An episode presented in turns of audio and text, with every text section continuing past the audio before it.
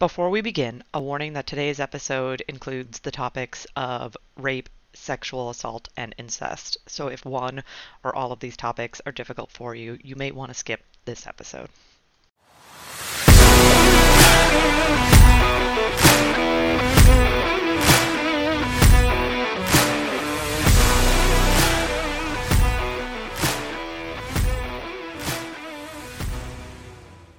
Welcome back to Who Are You, a CSI podcast. I am Lauren, and I have seen CSI through and through about three to four times. Uh, and I'm Nick, and we're working our way through the first time seeing the series. And today we are reviewing Season 1, Episode 7, Blood Drops. Director is Kenneth Fink. Writers are Anthony E. Zuiker, Ann Donahue, and Elizabeth Devine. Original air date was November 17, 2000. So we open up, we, we start with a strip again. Crazy.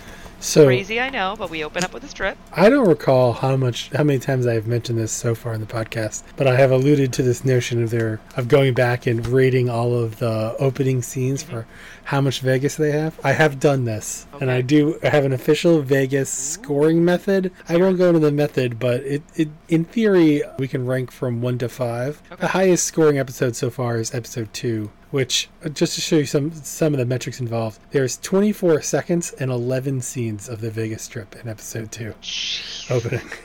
And it's like right on the cusp of what I would consider a four or a five. Okay. This episode only had two scenes over eight seconds. I kind of have to make some decisions sometimes about like whether a scene is Vegas or not. Like Fair. typically like the neighborhood scene where they're just getting ready to pan into like the house, you know, which we had one of those that doesn't necessarily count. I'm mostly looking for the glitz and the glam, Yes. But like the uh, I think Vegas, I counted Vegas, Lake Vegas Mead. proper is what you're looking Yeah. for.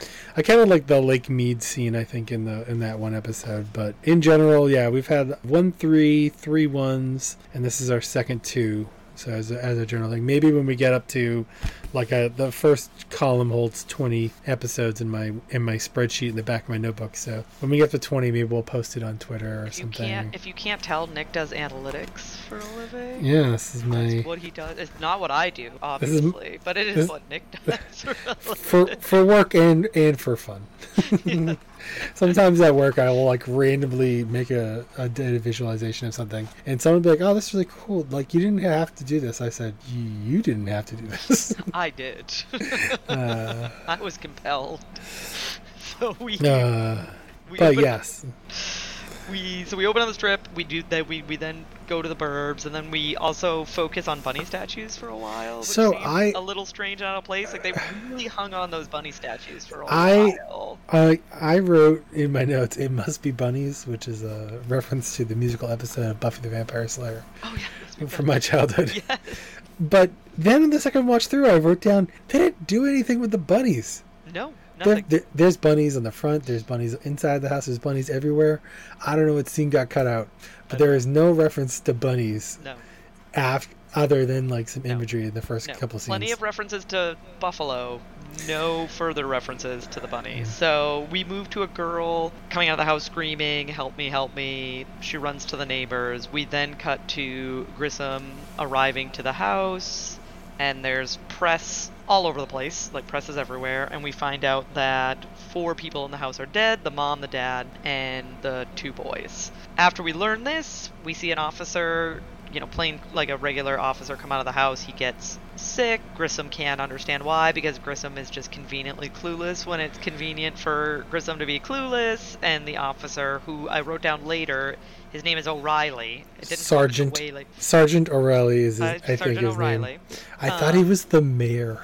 Oh, he was not. He's definitely not the mayor. I thought they called him. I thought they were like Mayor O'Reilly. Grissom was like later in the episode, Yeah. and then I ended up being like, then there was the actual mayor or reference to the actual mayor in the episode. And you were like, So, so then I, I had to like go back and re-listen to that scene, and I decided they called him Sergeant O'Reilly. Okay, so I, Sergeant I might be wrong. So but- Sergeant O'Reilly has to tell Grissom that it's because of what the officer witnessed. You know, he saw the crime scene in the house, and that's what Yep. caused him to get sick. We cut to credits.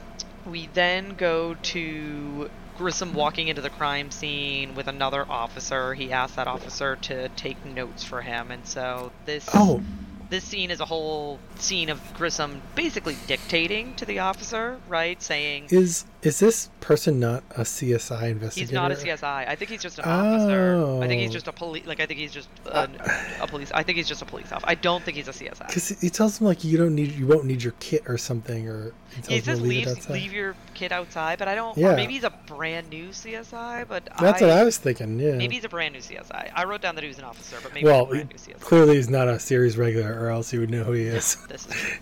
I mean, after his performance at this crime scene, he may have been let go. Yeah. So Grissom notes that the air smells like copper, so that must mean that there's a lot of blood. They find Dad in the hallway. There's no drag marks. He has multiple stab wounds. This is pretty soon after this. The officer starts to think that he's going to be sick. Sarah arrives to d- help him out. So Sarah basically excuses this officer slash junior CSI, and he leaves. And we find out that Sarah doesn't know how to turn off. I just watched Hot Fuzz, so if anyone knows Hot Fuzz well, you'll know what I'm talking about. So we go to Grissom and Sarah going into the master bedroom where they find the mother. They realize that she has no defensive wounds. She was most likely killed in her sleep. Then we cut to Grissom She's going like- into. Still bleeding too. Like yes, the, the blood is dripping Yeah. off of her fingers. I was like, I was, I was thinking. Then I was remembering, like, well, she the girl just ran out of the house, so like, you know, the police would respond pretty quickly. I guess Chris gets there not long after that. So the whole thing, like, but I mean, blood coagulates pretty fast. I was like, I think they were just trying to amp up how gruesome it was. But I was like, this lady's still bleeding. Sheesh. Yeah, yeah. So she's still bleeding out, and Grissom then goes into a room that says, you know, Brenda's room, or says Brenda on the door, and then he ends up in the brother's room. He kind of he tests the like blinds behind the brother's bed, and realizes that Yes. they're locked. So you have to think like he believes that some. He wants to make sure that that's not how the killer got in, right? He I- tests the blinds. The blinds are fine. I check out this because, like, probably most teenage boys, there was a million things on the mantle in front of those blinds. Yeah, Had knocked oh anybody come in that window, they would all be They'd be on the knocked over. Yep, and they find another quote unquote cult symbol on the mirror in the Which- in the brother's room. Which they never really do anything with. They they mention it a little bit later, but they Yeah. don't really do anything with it. Yeah. I agree. don't- they don't. They never be like, "Oh, why did you do this?" or "Why did you do no, we we never find the why. That?" Yeah. And in the scene, we then see the other brother on the floor. We cut to Grissom outside. He wants the paramedics there. He then wants his entire shift there, and says that the only crime scene in Las like this is the only crime scene in Las Vegas tonight is this He um with the circles he had a line and this will be important. This is important because this is going to be Nick's first failed prediction of this episode. Ooh, let's hear it. He says like someone left a message. Yes, I think it's when he saw the second set of circles or something. Yeah, we just don't know what it is yet, or we don't. And I wrote, "Oh, this is going to be the guy from the first episode." Because in like the first episode, there's like this notion with, with the who, which it was the, it was the scene with the with the dude who made the horror props Yes. right? And it's like this guy, this person knows forensics, right? You never really know who uh, killed the guy in the bathtub. Right. Yes, we don't And get and, any I, like. and I was thinking, oh, it's been like six episodes. They're bringing this storyline back. I was like, I wrote that down. I was like, oh, this is going to be a good prediction when this gets paid off later. And then like it didn't take very long for that to get thrown out the oh, Like, window. nope. like early on in the episode, you know that that's a Yeah. that's not true. And so I was like, oh. I gotta tell them when my predictions are way off as well, you know. Yep. And we have a quick little news montage, just a, a series of clips from the news talking about the crime, and then we go to, I believe it's O'Reilly with Tina, the older sister. She's claiming that she needs, you know, well, no, sorry, he's saying that they need her clothing. She just wants to be with her sister, and then we have a spot the We do. We do. It took me it took me the better part of five minutes to guess Okay, which sister this is. The younger Because sister. they they are so iconic. No no no. There's two actresses. They're related. Oh, okay. They are sisters. Okay. So there's Dakota Fanning and Yes. Elle Fanning. And I was trying to figure out based on one? The timing. I thought Dakota Fanning was going to be too old to be this girl. But then there was like the second time you saw her, I went, no, this is a thousand percent Dakota Fanning. I don't know what movies I've seen her in, but nobody has like the look that that girl has. It she was does so have a very specific like obvious. eye eye like eye shape to face shape. Yeah, ratio and Yes. the color of the eyes and Yes. Yeah, this I was is like- Dakota Fanning is the younger sister, Brenda. Yep. And Grissom talks to Brenda. He's asking her, you know, did anyone come in? Did you see anybody tonight? And her only response is the buffalo. And Grissom really can't pry any further details out of her about the buffalo. She just says the buffalo, and that's she And then up. all I could think of about at this point was Silent of the Lambs. Silence of the Lambs because it's like Buffalo Bill. Oh, Buffalo Bill, yeah. Yeah.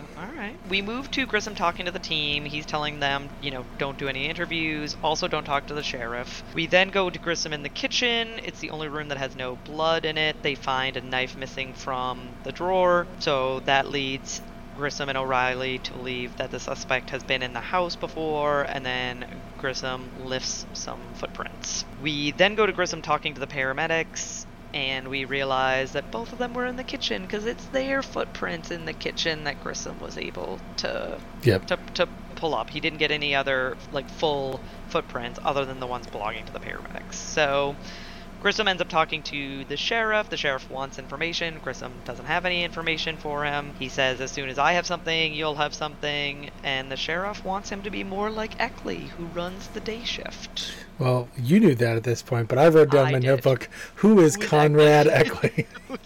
Yeah, I knew that. Yeah. Because I have no idea. He runs the day shift.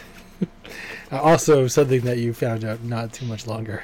Yes, they then re- Afterwards, yeah. they do reveal it a little bit later in the episode. I was like, they're really talking about this person. Like, I should know who he is. yeah, you were like, this guy- saying his name this is gonna, seriously.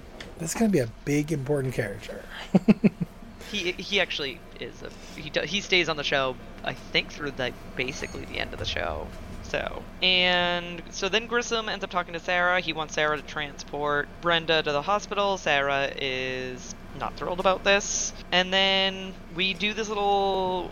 I shouldn't say. Yeah, we move to this little montage of Warrick of Warrick, Nick, and Catherine collecting evidence. So we see Warrick like finding tracks in the mud near the house. Yeah. We see Nick taking pictures and then finding the bidi, um, which is like a self-rolled cigarette, basically, is from my understanding. Not- I've never, I, I- I've never been a cigarette smoker, so I've never heard that term before. I've never heard of that. Term I was like. I was like, I was like, that feels like it was a real flash in the pan slang. yes, Yeah. yes, right for this 2000. Could be very frame. California too, Mm, which is something that happens a lot.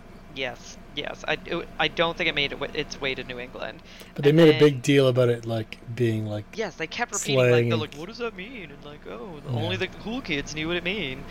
We also see Catherine collecting blood. We have a short scene of Grissom, and this does come up later, which is why I want to, I want to, I want to call it out. Of Grissom wanting to see all the personal property belonging to the victims once it's ready. So the coroner, Yeah. the coroner's assistant is like taking the bodies out of the house, and Grissom is very purposely saying, "I want all the personal property." This is when Nick gets frustrated, punches the wall, says the kid should be at, um, I want to say T-ball. Yeah. That's not right. It's the Yeah, yeah. Pop Warner. My brother used to play in Pop Warner. That's what it is. He's like, oh, this kid should be playing Pop like Warner. Like, like a door or a door frame or something. Yeah, something like that. They- I literally really- said punches wall slash door. They also really make a big deal out of this for what I, I don't know why. Like they keep bringing up his hand hurts later. And Yes, they do. This is something it. in in multiple instances that they that they bring up. We find out that the blood samples have been sent off to the lab, and this is where this is the only other time that they bring up the quote unquote cult symbols, where Grissom and Catherine are. I, I believe it's Grissom and Catherine talking about this. That it's not. They don't actually think it's a cult. They think it's an imitation. Catherine says like I've studied the Manson murders. This isn't actual cult behavior. This is like imitation, and this is when Grissom tells his theory that he thinks the mother died first, the father went to protect the kids, and but he also knows that there should be more blood.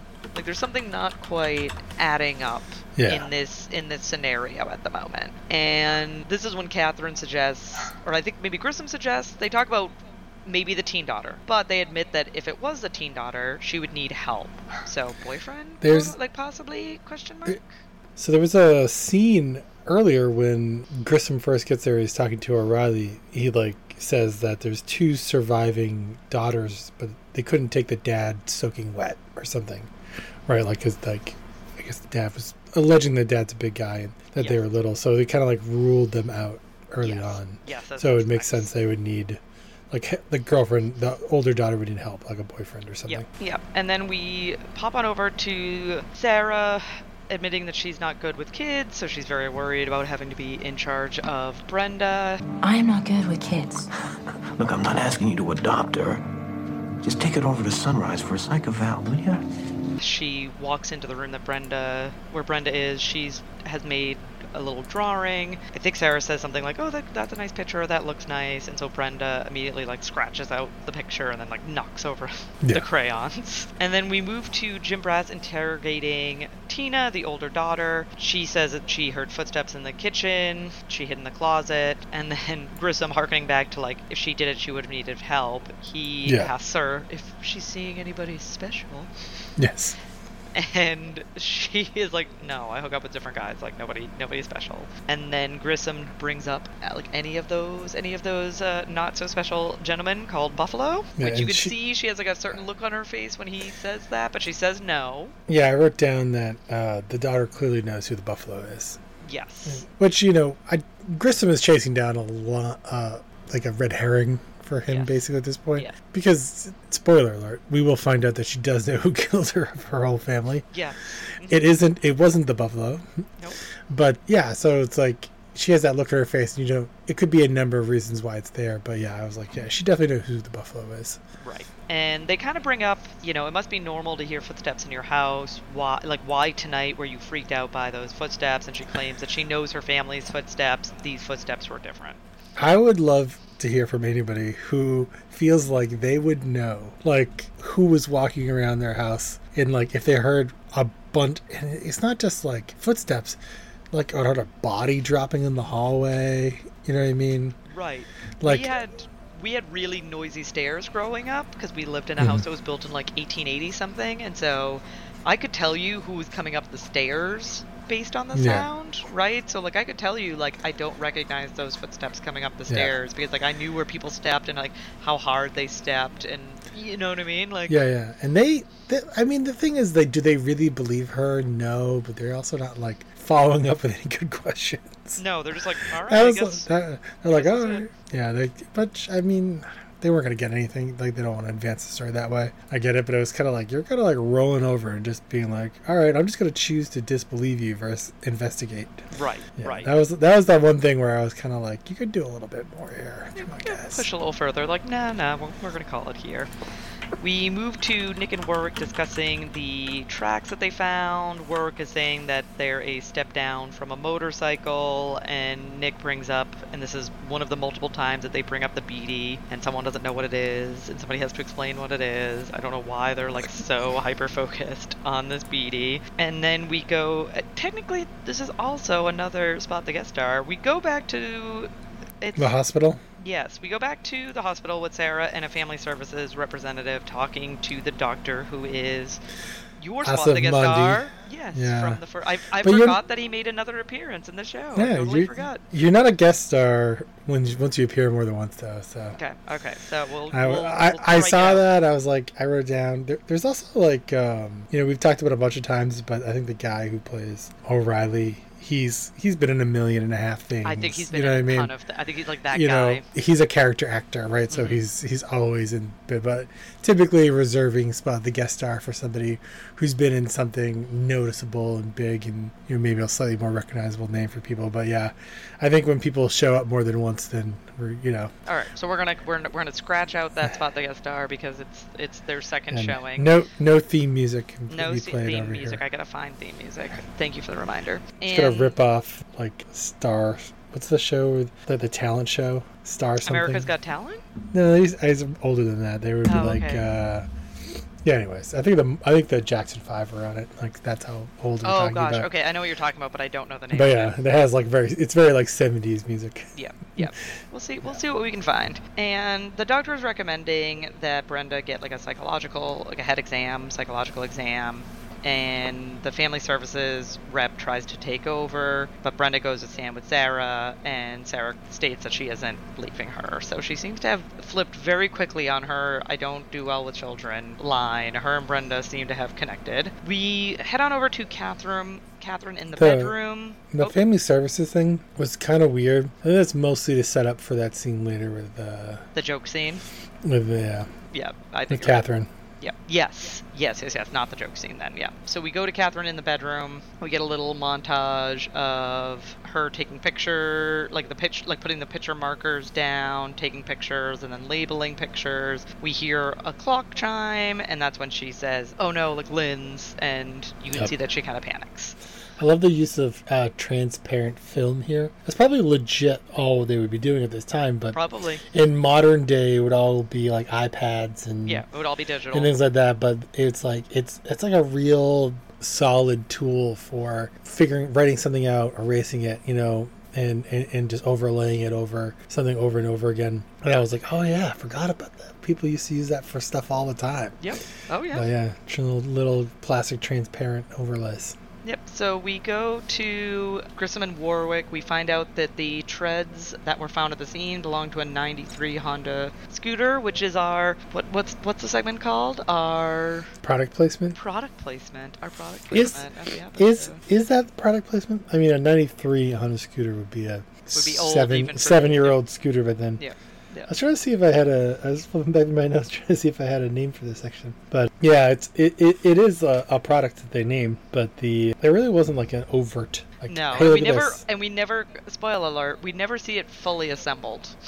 Yes, that's true. We don't we don't get to see It's it not- in pristine not- condition. Not the best ad. No, no. Um, maybe it's uh, bunny sculptures. That's our product placement. Yes, that's our product placement. Bunny, bunny sculptures for your garden. So Warrick lets Grissom know that a kid four blocks from the scene has one, and this is when we also learn from Grissom that there was no blood on Tina's clothing. So you would think that someone who is worried about her family would physically check on them and, and have some blood transfer, but there's absolutely she- no blood on her clothing. Yeah, they bring up that she like like has basically right, or like she's claiming that she's you know hugged her mom or something at one Yeah, point. something along those lines. Yeah, yeah, yeah. and but there's no blood on her clothing, which seems to not cooperate that. So we head to Catherine arriving at home. She's looking for Lindsay. We find out that Eddie picked her up from dance, and he's giving her the like, "Hey, don't worry about it. My kid too. And then I'm also gonna give you a massage, even though we're not on the best of terms. And can I feed you pancakes? Ultra And- creepy.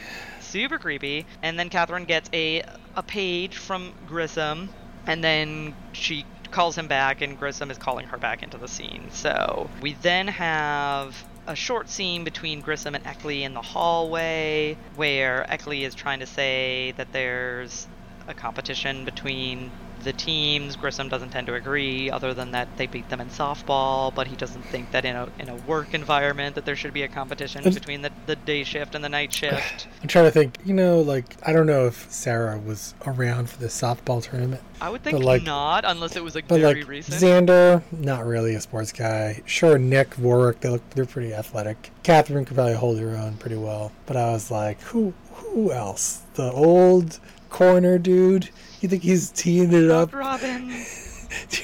You know, Xander. He doesn't look like he's that coordinated. Sa- Sanders, Sa- Sa- Sanders, sorry, Sanders, there not to be confused with Buffy Xander from. Yeah, I was gonna say. I was like, we did talk about Buffy earlier today, so I can un- I can understand the confusion. But I mean, I guess there's probably a whole bunch of other people working there. that you don't quite see. Also, I have no idea what the day shift li- looks like, and quite frankly, the Aponius uh, Conrad Eckley does not look like he's a great. Uh, he, he's probably not a kind of guy who was picked first in, Yeah, not- in a uh, in high team. school for a Yeah. softball team. Yeah, probably not. We move to work, and Jim Brass's interrogating a teenage boy. He lets them know that Tina is a freak, which Warrick. It, thankfully, Grissom wasn't in the room because Grissom would have no idea what this teen was talking about. Warrick immediately is like, "Oh, sexually." Like, he means sexually. And the teen says that he doesn't know where the scooter is. You know, times are tough financially for his family, and he shares it with three other guys. We then move to the night shift in like the break room. Sarah's letting them know that Brenda responds to the name Buffalo. She freaks out when she hears it and then says and then does a nice little joke about leaving the girl in the car which has Grissom and Catherine horrified until she's like, "Give me some credit." Like she's at the hospital. I- like, I- worry I- about it. I really like that scene. I really liked the scene. I was like, "This is a solid scene." It's like I don't know. It it, it really shows you the difference between a nerdy person like Sarah and the nerdy person that is Grissom. Yes. Right. In a lot of ways, she's she's like a little like him. Right. That's why he likes her. Yes. But she's also doesn't have that sort of like out of touch. She's very much. She understands what she's talking. Like she understands the moment.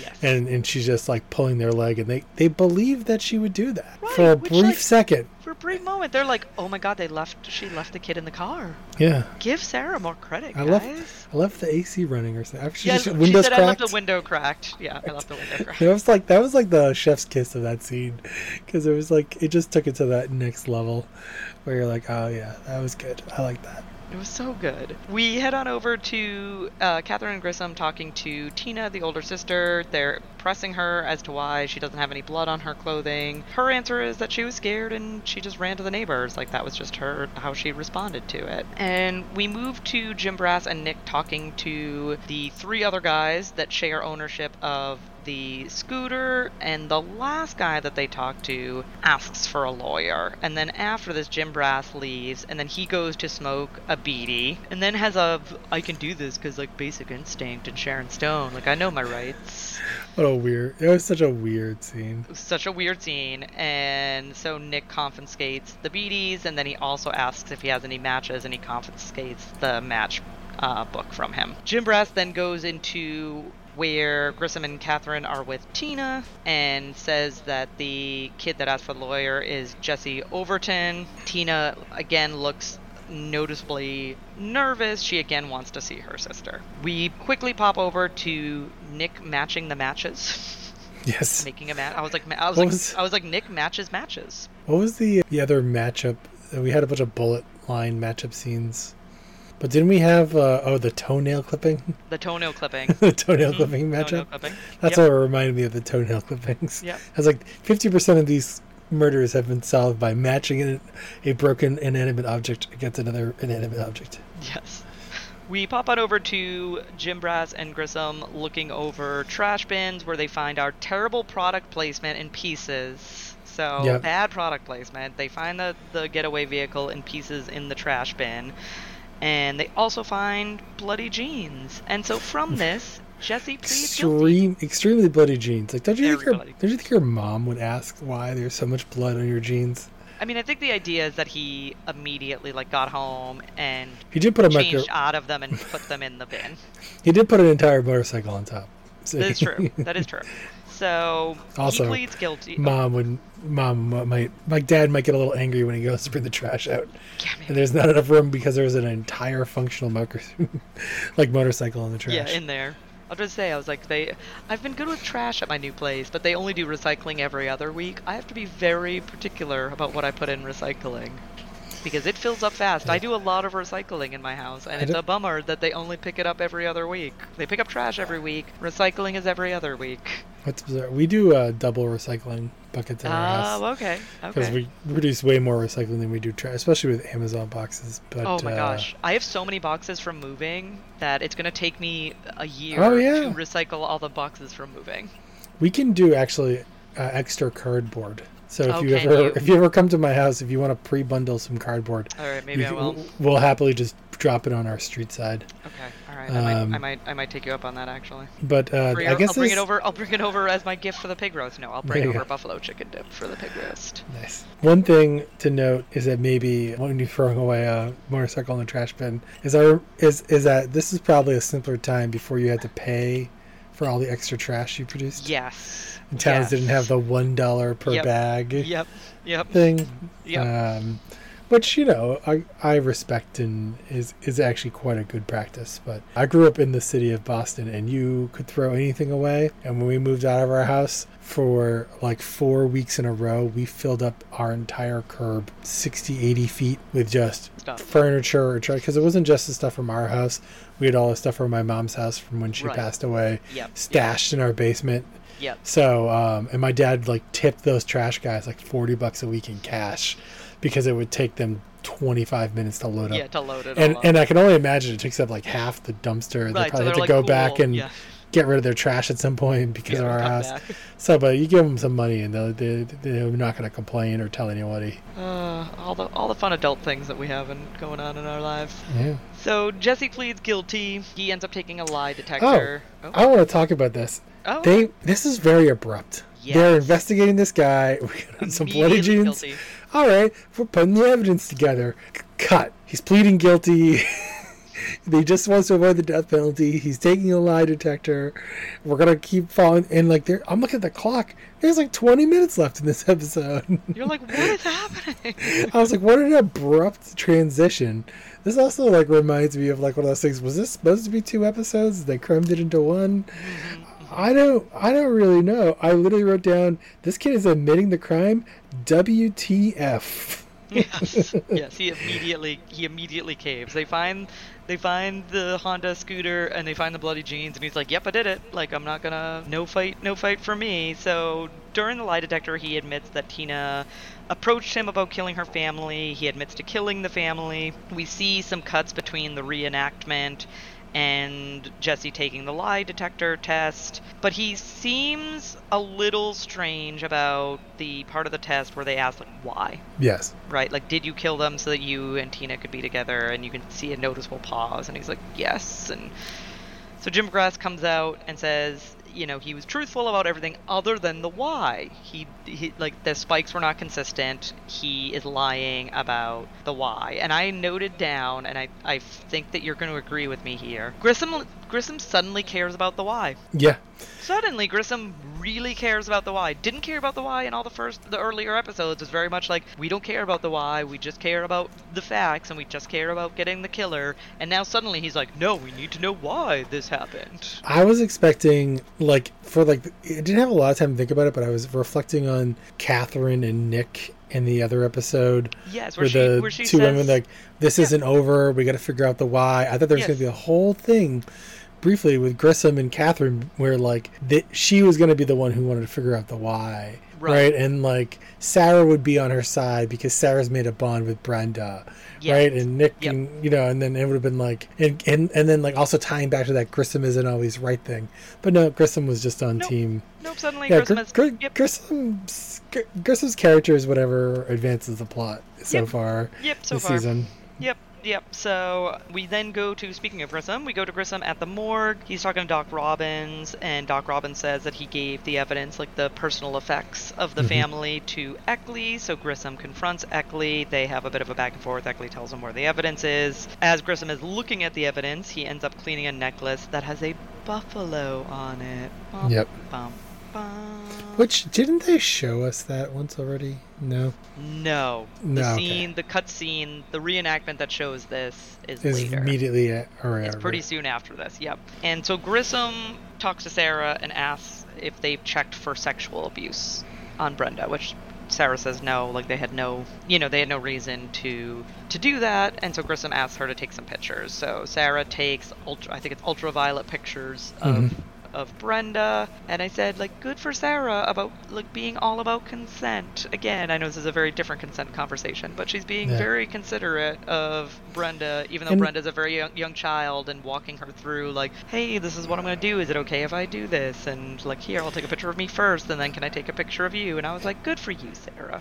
and showing she is pretty good with kids. Showing she's pretty good with kids, right? She's Yeah. she's like getting to their level and you know understanding that this might be a scary experience for Brenda, so being willing to take a picture of herself to show Brenda that it's not scary and you know, make her feel more comfortable. So yeah, Sarah definitely comes out of this looking like she's much better with kids than she thinks she is. So we move on over to Catherine doing the blood mapping. She's kind of like at the board piecing this all together and she's walking through the steps like, okay, killer like killed the mother, dad goes to protect the daughter. See? And then and like and then kind of trails off is is kind of like, wait a second, like this doesn't make this doesn't I- make sense. You know, we didn't talk about this, but I and I don't have it written down. I think that's part of why. But I felt like it was pretty obvious early on that they were they had the order of events wrong. This whole Yes. mom was killed first, and then dad got out of bed and ran to Brenda's room. I didn't really want to like jump ahead in the plot, but I was like very early on, like, well, look, clearly that's not what happened. Right, And I didn't really so know. I, but. I never really figured out the. why. I actually didn't do a great job of figuring out the why until like Right after before. the lie detector scene. Yeah, no, Yeah. after the lie, yeah, and it was like, well, there's really only one one Right. answer to this question. Yeah, yeah, yeah. Also, we we've already ruled out the murder as being the buffalo, Yes. and We so it was, it was yeah, yeah, and so I, I think I was like kind of in shock. I don't, there was like this big gap in when in, when I took notes. So you know, I guess in some ways, kudos to the story. But yeah, the, the, the Catherine scene, I was like, oh yeah, finally, they're gonna settle this fact that like you would never enter the bedroom with like the mom and the dad and stab the mom first. Right. You would take You out the what I biggest mean? threat first. Yeah, it, well, especially since they already said the dad was like a big guy Right. that would be difficult to take down or in the episode. Right. So, so I didn't really want to like jump into that earlier, but yeah, they now they're going through the scene, now they're playing it out, and it's all it's sort of like bringing together all the sort of question marks, which what do they call them, like closing the gaps or something. Yes. Yes. Yeah, And so we see a reenactment of the father leaving Brenda's room. So instead of like running to Brenda's room, we see a reenactment of him leaving the room and getting stabbed, and then the blood drops coming from the knife, walking away from the stabbing. And that's what caused, caused the blood drops, not that he got stabbed and then went to Brenda's room. As she's investigating the blood, Ted with Family Services shows up, and this is what you were referring to earlier. He lets her know that he's there inquiring about Lindsay because her husband, I guess they're not divorced. Because Grissom was saying ex husband, and then he was like, oh, your Mhm. husband. So I was like, maybe they're not officially, maybe they're separated but not divorced. So he says, your husband says that you ru- routinely neglect her, and basically there's a case open, be you're on watch. Like, you know what's up. you know, Eddie, you're, you've been really creepy trying. To, but this is not how you get inside and like get a woman No. to fall back in love with you. No. Is to Bad back her into a corner and try to steal her child from her. Bad, so- bad strategy, Eddie. I was like, you have basically apparently given up. Yeah. Yeah, no, he's just going to go full revenge versus hoping Yeah. to reconcile. So, after this, Catherine calls Grissom, tells him that something is off in like the map that she did of the blood drops and that the droplet actually shows that he was leaving Brenda's bedroom and that he was actually killed first, not the mother. So as you were saying, the kind of order of events was incorrect initially. Now they're correcting that. We go to Sarah and Grissom processing the photos taken of Brenda and they show Brenda all bruised. Yep. And I don't think we need to go into specifics about like what this actually means. Sexual assault uh, most certainly happened to this little girl. So And they do a good like transition here, right, where they're like developing one photo, then they sort of cut yes, to having a conversation. I don't, why did I cannot remember her name? The older Tina. Tina. Yeah, they cut to, to having a conversation with Tina, showing the pictures, which I think is a great primer to sort of emotionally charge the scene in terms of what's coming next. But I just want to say before you reveal anything, I have literally wrote down in my notebook, did not see that coming. Oh, all right. So this was this was a surprise. Okay. I was like, and I wrote it out and I underlined it. I was like, missed the boat, missed the boat on that. On You're the like, nope. second watch through, they did a really good job with like these little moments, and then it like all makes sense. And so Yes. maybe we'll dive into that at the end. yeah, yeah, But yeah. it was one of those things again because I felt this was such a good twist. I didn't want to like jump ahead. Yeah, too far ahead. Even though, again, Spoiler free podcast. spoiler, spoiler alert, this episode came out in 2000. You've had plenty of time to watch it, and you should probably Hey, I have- watch it before I- listening to this episode. I have not had plenty of time to watch it, That is true. but I still have watched it before we record these episodes. This is, so this is you- also true. so you should too. You should do.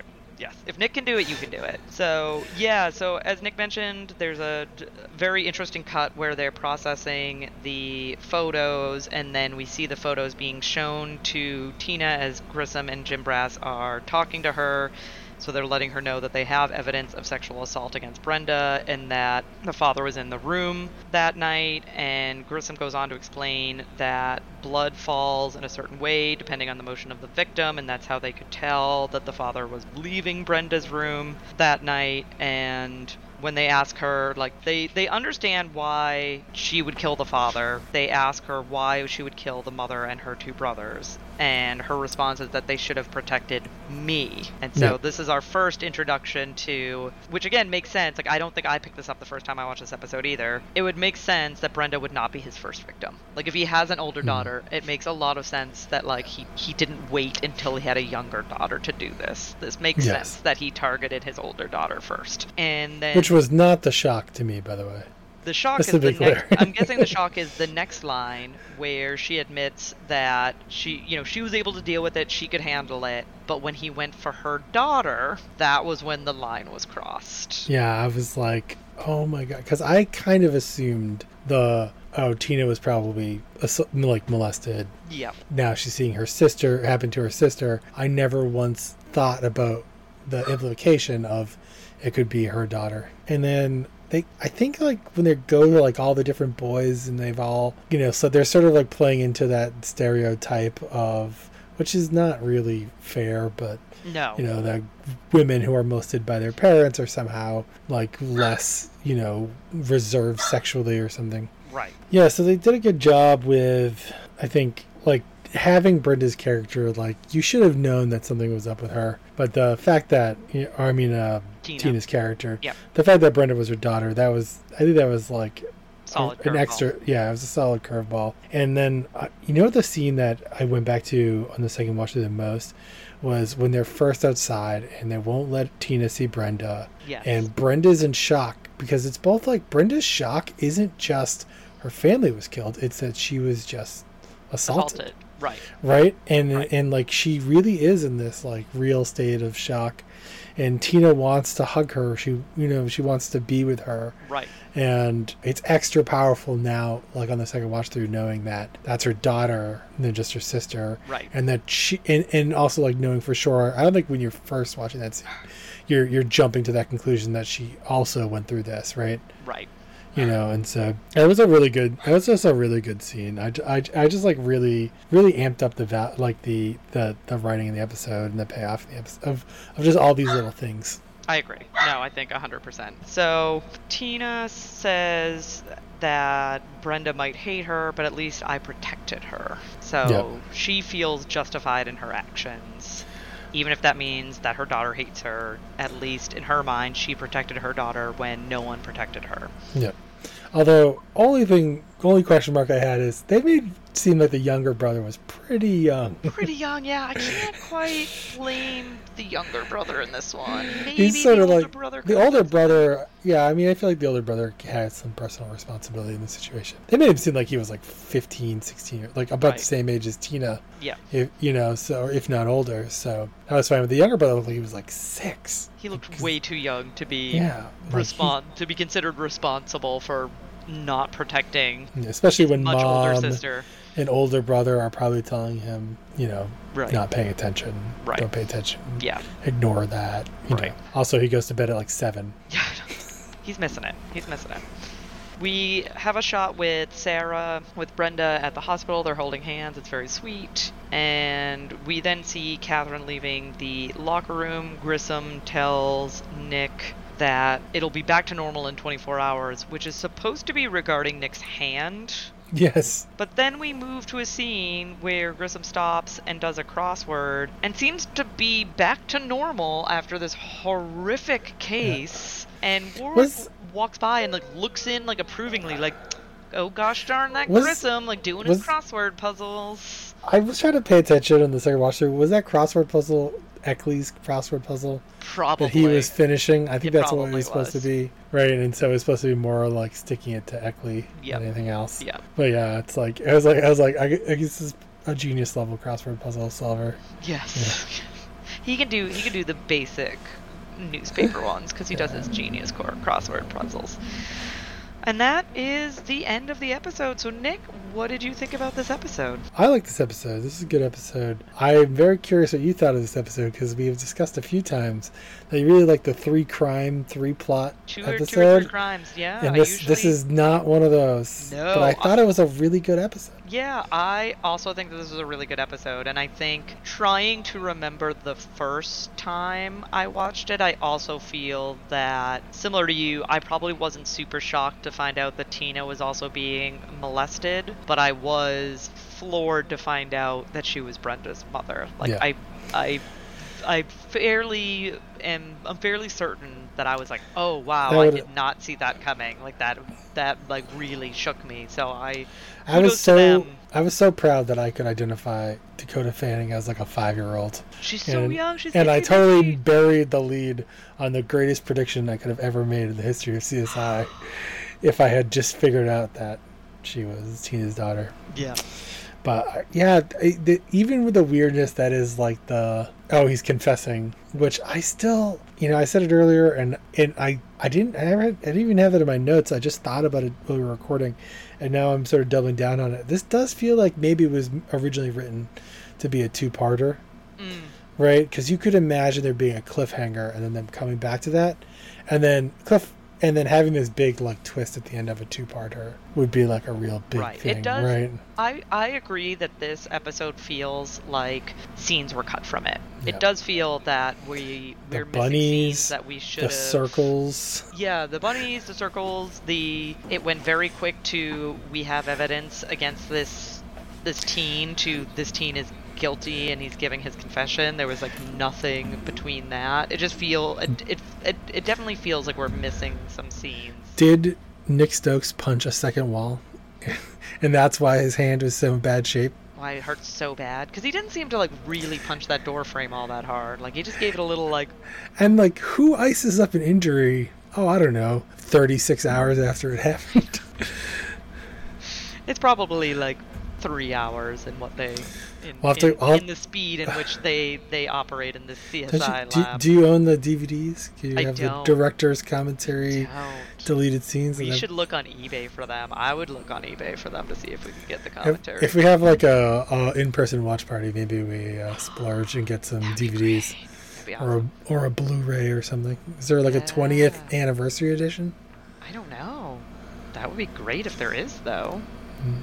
Check the eBays, or you know, uh, let us know. This is on, a on our social media, guys. This is a very well rated uh, episode on IMDb because when I finally committed to my guess for who Spot the guest star was, I had to go look it up immediately. That's fair. That's fair. Yeah, eight It eight point six out of ten. It's pretty Yeah. pretty good. And yeah, so uh, if you want to let us know about Blu-rays or DVDs or anything else related to this podcast, you can find us on Facebook at Who Are You colon a CSI podcast. We are also on Instagram and Twitter at Who Are You CSI Pod. We are not on Threads yet, but I will most likely be getting us on Threads. So Oh, you'll okay. You'll, you'll probably see us on Threads soon. We're not there at the moment, but we'll we'll probably be there because we already have an Instagram account, so we might as well. And or you can email us at whoareyoucsipod at gmail.com. And next week we will be back with season one, episode eight, Anonymous. And yes, we'll see you then. No spoilers.